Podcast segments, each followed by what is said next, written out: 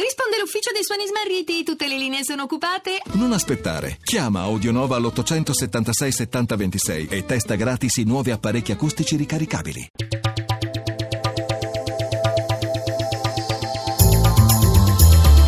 GR1 Economia.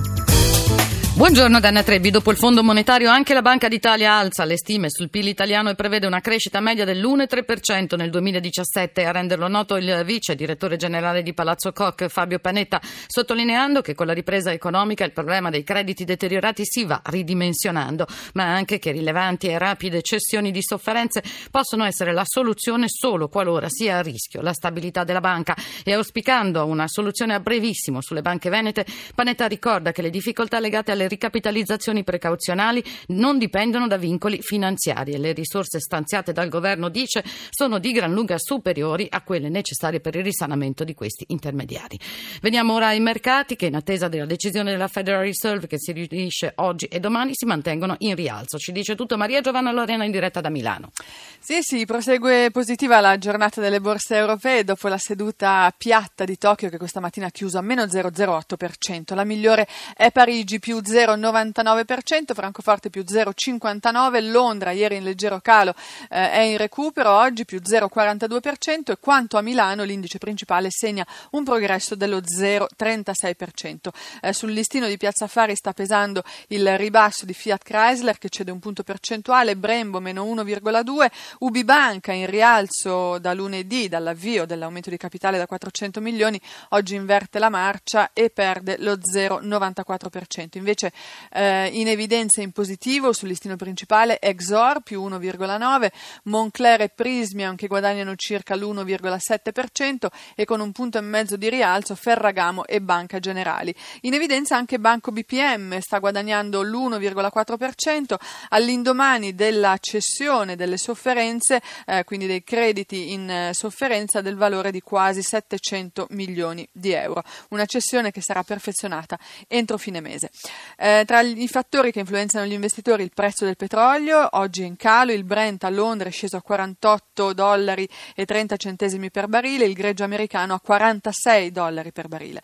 Titoli di Stato, lo spread tra BTP e Bund tedeschi è in calo, eh, si attesta a 168 punti base, si restringe ulteriormente il rendimento dei nostri titoli decennali, è sceso all'1,94%.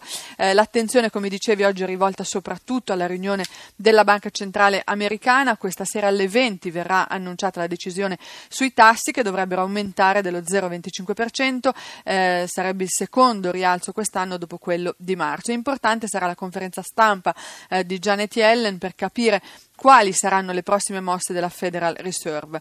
Domani poi la riunione della Banca d'Inghilterra, venerdì eh, quella della Banca del Giappone sempre in tema di tassi. E intanto in attesa delle mosse della Banca Centrale Americana il dollaro è poco mosso e l'euro si conferma a quota 1,12 vale 1 dollaro 12 centesimi e 09 in questo momento. Gra- Roma. Grazie Lorena, ora che contate per il roaming internazionale almeno per quanto riguarda l'Unione Europea a partire da domani saremo liberi liberi di usare il telefonino in viaggio senza paura di bollette stratosferiche. Stefano Marcucci.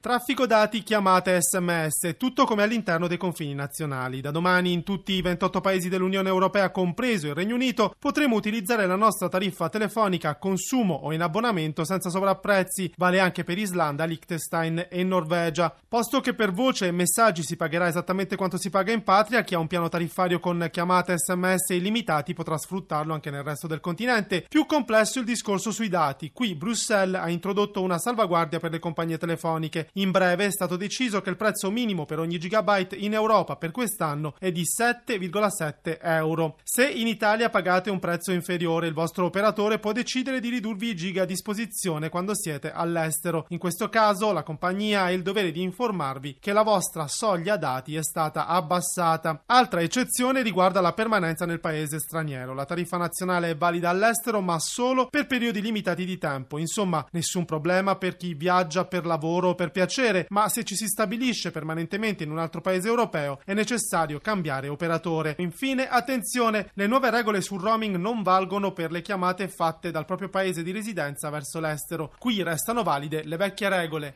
L'assistenza di Cristina Pini in regia c'è Gianni Tola, Dana Trebbi, buon proseguimento d'ascolto.